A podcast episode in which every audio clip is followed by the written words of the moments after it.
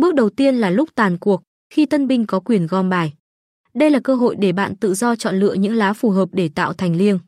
Ví dụ, nếu anh em muốn lấy 9 điểm, hãy nhanh chóng gom quân 2 và 7 từ tụ thích hợp và lá 10.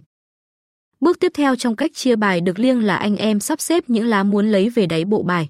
Điều này giúp thành viên mới kiểm soát và giữ lại những cây quan trọng trong quá trình chia và tối ưu hóa cơ hội thắng lớn cho mình. Khi đã có sẵn liêng ở đáy bộ bài, tân binh có thể áp dụng kỹ thuật cô bài với đôi ngón tinh tế. Sử dụng ngón út để gập bộ bài vào lòng ngón trỏ và sau đó dùng ngón cái để vuốt nhẹ, đẩy lá ở đáy ra một cách mượt mà.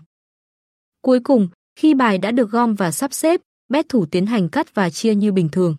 Điều này đòi hỏi sự ước lượng về số lượng lá cần cắt và một cú vuốt ngược tinh tế để đảm bảo quân đó về đúng lượt chia của bạn.